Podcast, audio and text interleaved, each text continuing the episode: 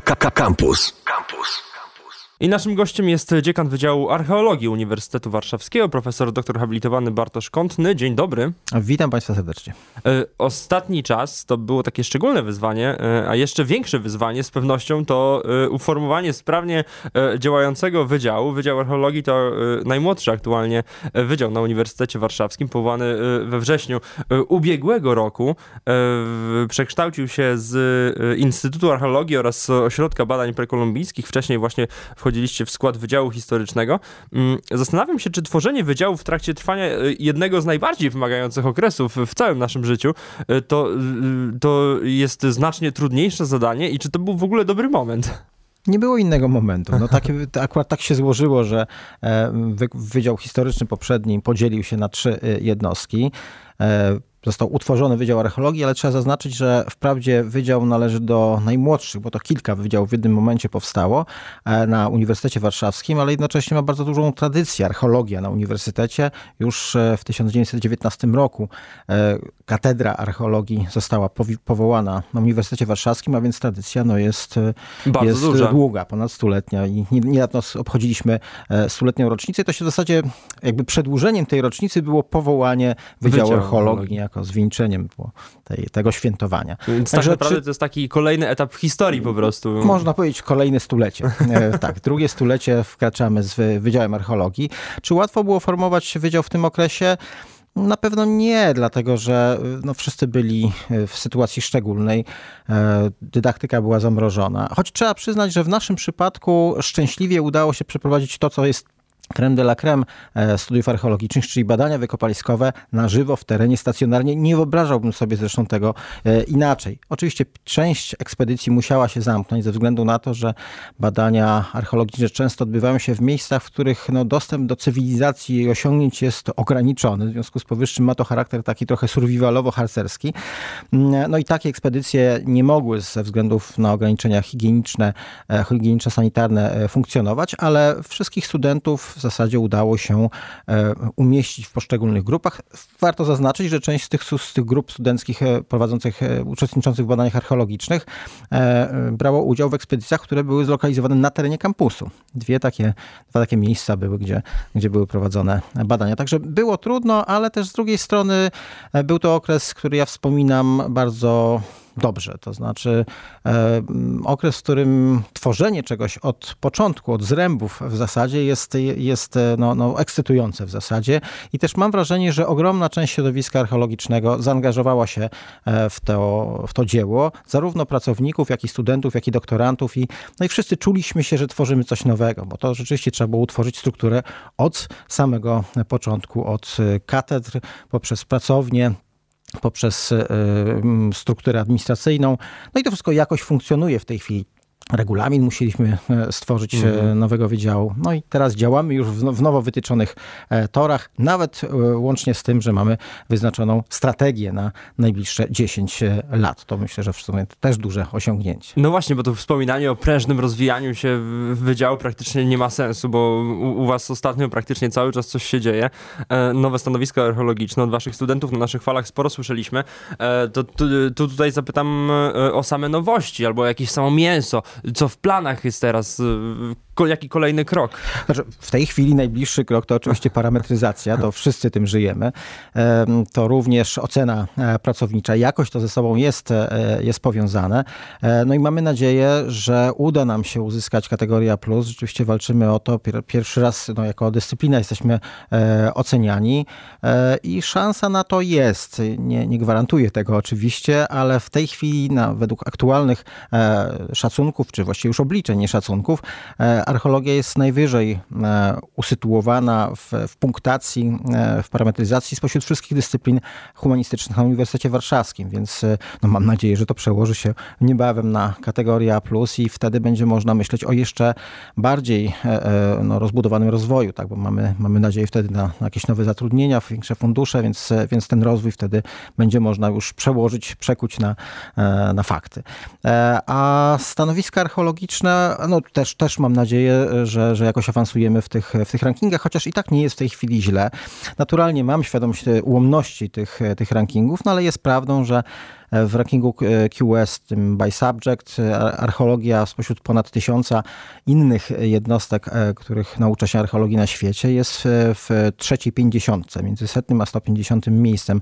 I to jest też wynik, który w skali uniwersytetu jest no, najlepszy w zasadzie, tak, jeżeli chodzi o dyscyplinę. Więc, więc no, ale to, to jest tylko jakiś etap, stan wyjściowy, tak bym to, to określił, ale chcemy, chcemy, chcemy awansować, chcemy te badania rozwijać, chcemy rzeczywiście e, na dzięki, dzięki zastosowaniu różnego rodzaju e, badań e, interdyscyplinarnych przede wszystkim, ale też i odkrywaniu nowych przestrzeni na świecie i w przestrzeni także czasowej, czyli chronologicznie e, w różne nisze e, do tej pory niezagospodarowane wchodząc, no rozwinąć tą archeologię tak, żeby ona stała się, i to jest mój, moja idea, idea fix, tak, żeby, żeby stała się takim centrum, e, do którego, które, które łączyłoby archeologów, do którego ściągaliby archeolodzy zarówno ze wschodu Europy, jak i z północy, jak i, jak i nasi sąsiedzi z południa czy, czy z zachodu, żeby ona stała się rzeczywiście umiędzynarodowionym centrum archeologii w Europie Środkowej. Mało który wydział musi wybiegać e, technologicznie w przyszłość tak jak Wydział Archeologii. Bo co ciekawe, badanie przyszłości wymaga technologii przyszłości. E, czy też e, tak do tego podchodzicie? Czy nowe technologie są dla was kluczowe? No bez tego postęp w archeologii byłby niemożliwy. Musimy czerpać zarówno z osiągnięć nauk technicznych, dokumentacja archeologiczna, możliwość przeniknięcia w warstwy e, ziemi, także i e, badania dna e, zbiorników wodnych. To wszystko jest pewną nowością. To się bardzo mocno rozwija i każdy sezon, każdy, każdy rok przynosi nowe osiągnięcia techniczne, które możemy wdrażać zwyczajnie. To samo, jeżeli chodzi o osiągnięcia nauk przyrodniczych, no badania DNA, badania, badania izotopów strontu na przykład, które pozwalają na określenia określenie środowiska, w którym e, rozwijał się człowiek, który ostatecznie spoczął w danym miejscu, w danym grobie, prawda? Więc to, to są wszystko też takie nowości, które e, sprawiają, że ta archeologia jest zupełnie inna. Naprawdę, gdyby nawet prosta dokumentacja, tu sięgnę trochę anegdotycznie do, do czasu, kiedy, żeby wykonać e, zdjęcie obiektu, to jeszcze czasy sprzed kilkunastu lat.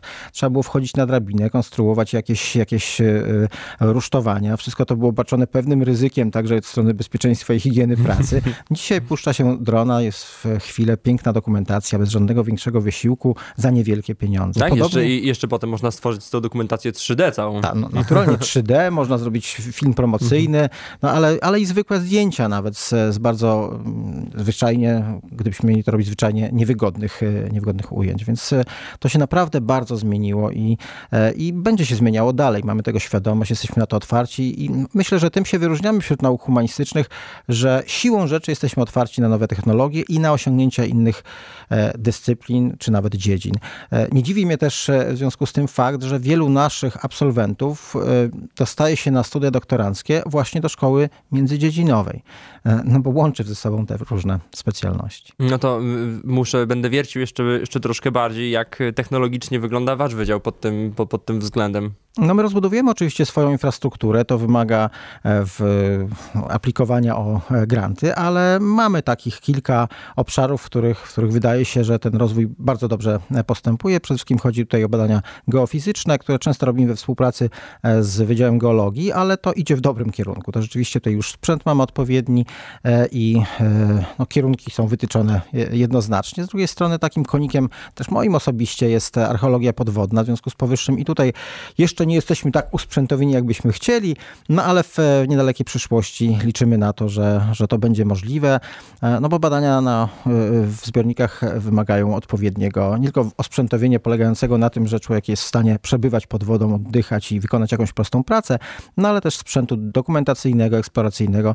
E, technologia badań pod wodą wygląda bowiem e, zupełnie inaczej. Warto też wspomnieć o zakupie, który ma być realizowany na uniwersytecie już niedługo związany jest z takim bardzo wyszukanym, wysublimowanym urządzeniem do skanowania laserowego, tak zwanym lidarem, który, który rzeczywiście też mam nadzieję bardzo przyda się na uniwersytecie, ale też i nam oczywiście także. Więc no, w tych kierunkach w tej chwili najbliższej widzę ten rozwój. Myślimy też o budowie laboratorium i to już jest właściwie na etapie realizacji laboratorium, w którym można było prowadzić badania traseologiczne, czyli badania nad śladami zużycia przedmiotów, które e, badamy, wyposażone w e, solidne mikroskopy. To już jest na etapie realizacji e, ten zakup, ale także laboratorium, które przygotowywałoby, preparowałoby próbki do, datowa do datowania radiowęglowego we współpracy z innymi, z innymi jednostkami, no, które już robią to w, w praktyce. To może trochę cofnę się jeszcze historycznie o te 100 lat, bo zastanawiam się, czy to właśnie ta technologia jest kluczową zmianą w samej dyscyplinie, jaką jest archeologia czy może ta zmiana jeszcze przebiega na wielu innych płaszczyznach?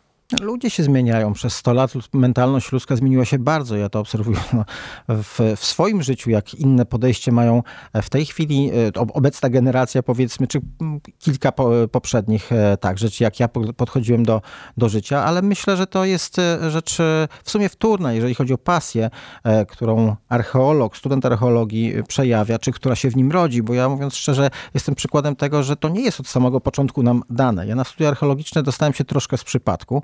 E, i pasję e, zrodziła, pasja zrodziła się dopiero w moim przypadku na drugim roku, a tak naprawdę to na trzecim e, roku, a więc dosyć późno, ale, ale no zaraziłem się tym i wszedłem w to obydwiema nogami i nie żałuję i myślę, że i też przyjemnie jest obserwować, jak, jak wśród studentów teraz, pierwszych lat, ta pasja zaczyna się rodzić, jak otwierają się oczy, jak się pojawia ta iskra zainteresowania, no a później to już rzeczywiście pasja, ludzie często nie odstępują danego stanowiska, na którym, e, którym odkryli jakieś ciekawe e, rzeczy i do końca e, swojego, nie tylko swojej kariery studenckiej, ale później doktoranckiej i być może zawodowej, no, prowadzą jakieś badania na danym stanowisku, które chcą poznać lepiej, pełniej, głębiej, dociec do prawdy, bo to jest w końcu najistotniejsze w tym wszystkim. Co tak naprawdę student, absolwent Wydziału Archeologii robi dalej? Czy zostaje archeologiem i czy tylko i wyłącznie może zostać archeologiem? Naturalnie nie. Jak każde studia, wyższe ma okazję student, jeżeli z nich odpowiednio skorzysta, rozwinąć się intelektualnie, rozwinąć się też emocjonalnie i e, znaleźć sobie jakąś niszę, w której się później będzie e, realizował. Naturalnie mam świadomość, że e, liczba absolwentów archeologii, która zajmuje się później archeologią, nie jest bardzo duża, ale, ale gdyby tak, tak porównać z, z prawem chociażby, czy no z różnymi innymi kierunkami, to dokładnie to tak, samo, tak samo tak, chyba. Dokładnie tak samo. Więc, więc przede wszystkim chodzi o to, że rodzi się, no, z dziennikarstwem to jest akurat o tyle dobrze, że no, jak rozumiem, dziennikarz dobrze jest, żeby miał jeszcze drugi fakultet. Tak. Więc archeolog często może zostać dziennikarzem. Znam takich e, dziennikarzy po archeologii, którzy świetnie sobie radzą. E, e, możemy później porozmawiać o nich, tak? ale już poza off the record. Ale w każdym razie, w każdym razie no, to jest jakaś, jakaś, jakiś kierunek, ale najważniejszy jest ten rozwój intelektualny. Gdzie ci nasi absolwenci pracują? Oczywiście pracują także w archeologii. Ci, którzy chcą zostać, takie jest moje doświadczenie, którzy naprawdę chcą zostać archeologami, zostaną archeologami. W chwili obecnej jest to znacznie łatwiejsze, aniżeli w czasach, kiedy ja studiowałem, chociaż też nie było tak źle. Jak ja przyszedłem na pierwsze zajęcia, pierwszy wykład z świętej pamięci profesorem Waldemarem Chmielewskim, on powiedział, jeżeli ktoś z Państwa sądzi, że zostanie archeologiem, to grubo się myli. A wtedy na roku było 12 osób. E, dzisiaj na roku jest, e, no na pierwszym przynajmniej roku jest osób około setki, więc, e, więc te perspektywy więc teoretycznie to powinny być tak. Ale z mojego roku dwie trzecie zostało w archeologii, bo po prostu chciało.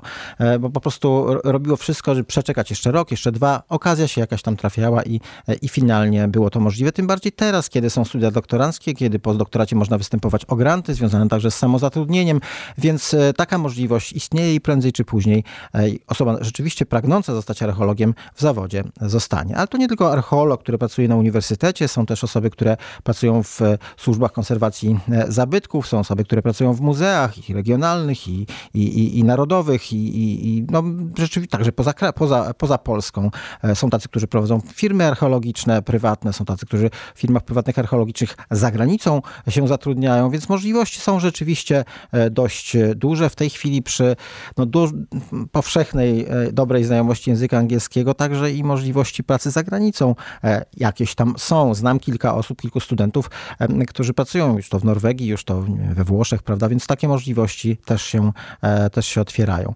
No, a poza tym nasi absolwenci pracują na policji, w Ministerstwie Spraw Zagranicznych, prawda, no w bardzo różnych w urzędach, prawda, więc, więc te, to spektrum jest bardzo, bardzo e, szerokie. Zresztą to też jest wygodne z jakiegoś sensu, w jakimś tam e, sensie dla nas, dlatego, że oni często wracają e, myślami, emocjami do nas, nawet fizycznie nas odwiedzają, bo nawet jeżeli ktoś taki pracuje w korporacji, to wie, że przygodę życia przeżył podczas studiów archeologicznych, że te doświadczenia, które były związane z odkrywaniem, z docieraniem do, do konkretnych zabytków, do, z eksploatacją obiektu, w którym nie wiadomo, co tam zostanie e, znalezione. I później odkrywanie, kiedy już się pojawiają pierwsze, pierwsze zarysy tego, tego zabytku, to, czy później kiedy się pracuje nad nim, kiedy się go rysuje, konserwuje, to są rzeczy nieporównywalne z niczym innym. To jest naprawdę taki dreszcz emocji, którego jak mi się wydaje, żadna inna nauka dać nie może. Chociaż oczywiście mam świadomość tego, że odkrycia, które dokonują fizycy, biolodzy, historycy sztuki też są e, fascynujące, ale mają trochę inny charakter, tak? bo tutaj fizycznie rzeczywiście krok po kroku dociera się e, e, po nitce do kłębka, choć też wiem, że nie dla każdego to jest. Moja żona akurat nie jest w stanie zrozumieć, dlaczego to może być fascynujące, no ale to każdy, każdy ma własną wrażliwość w tym zakresie. Chciałem, chcę zadać jeszcze jedno pytanie, które jest dosyć rozległe, ale, ale szukam na nie jakiejś takiej e, zwięzłej odpowiedzi. E, e, student z jakimi kompetencjami tak naprawdę wychodząc od was trafia na rynek pracy? Na jakich kompetencjach się skupiacie? No i jednocześnie tutaj powiążę to pytanie z, z takim dosyć ogólnikową, z taką dosyć ogólnikową kwestią, czyli jak uczyć archeologii? Jak uczyć, e, to powiedziałbym przede wszystkim z pasją. E, ale myślę, że tego nie, nie, nie, trzeba jakoś e, na to uczulać naszych wykładowców, bo zdecydowana większość te pasje w sobie odnajduje. Inaczej trudno, żeby pracowała w archeologii. W końcu to nie są jakieś gigantyczne pieniądze. Ale, ale właśnie ta pasja zastępuje wszystko. Właśnie ten jakiś romantyzm z tym związany, jakieś właśnie taka, to, to docieranie do, do nieznanego. To jest, to jest to, co nas frapuje. I dlatego, jak mi się wydaje, naprawdę ogromna większość naszych wykładowców tą pasją zaraża e, studentów i, i, to zwyczajnie, e, zwyczajnie działa. Także tak uczyć mogę no powiedzieć. No i jeszcze kompetencje. E, I jeszcze tylko jeżeli chodzi o, o to nauczanie i to też jest ważne, że w tym uczeniu że w tej nauce i w, w, robie, w, w, tak powiem, w pracach badawczych studenci biorą udział od samego początku, właśnie poprzez udział w badaniach powierzchniowych, wykopaliskowych, później także i w projektach. Współuczestnictwo w tym wszystkim no jest kształcące, jest wciągające w, ten, w, te, w te prace badawcze i też sprawia, że człowiek tę pasję w sobie bardzo mocno e, rozwija. A kompetencje, no to są kompetencje raczej powiedziałbym miękkie, tak? Czyli umiejętność pracy z ludźmi w zespole, także umiejętność E, relacji, budowanie relacji z osobami, które niekoniecznie są nam przyjazne, albo są przyjazne, ale trochę inne.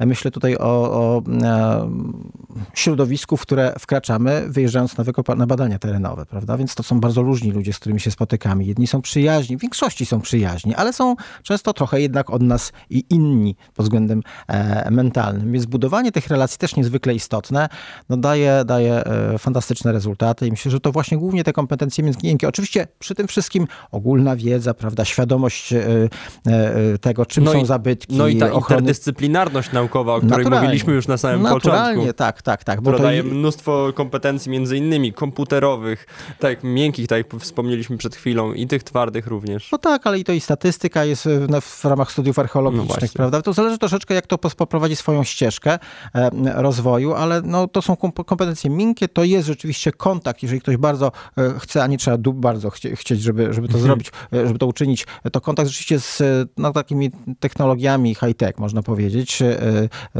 geofizycznymi, z których korzystamy. No nawet takie właśnie kwestie mentalne, jak, jak użycie, znaczy nie mentalne, tylko, tylko manualne, jak użycie drona, to się może wszędzie przydać, prawda? Nie, no, Fotografia, dokumentacja. Tak, oczywiście, więc na, na każdym kroku, można powiedzieć, z tego, z tego korzystamy. Wydział Archeologii Uniwersytetu Warszawskiego. Z jego dziekanem rozmawialiśmy w konwersatorium profesor doktor habilitowany Bartosz Kątny. Dziękuję bardzo serdecznie za tę rozmowę i przybliżenie nam samego wydziału. Bardzo Państwu dziękuję i zapraszam na Wydział Archeologii. Słuchaj Radio Campus, gdziekolwiek jesteś. Wejdź na www.radiocampus.fm.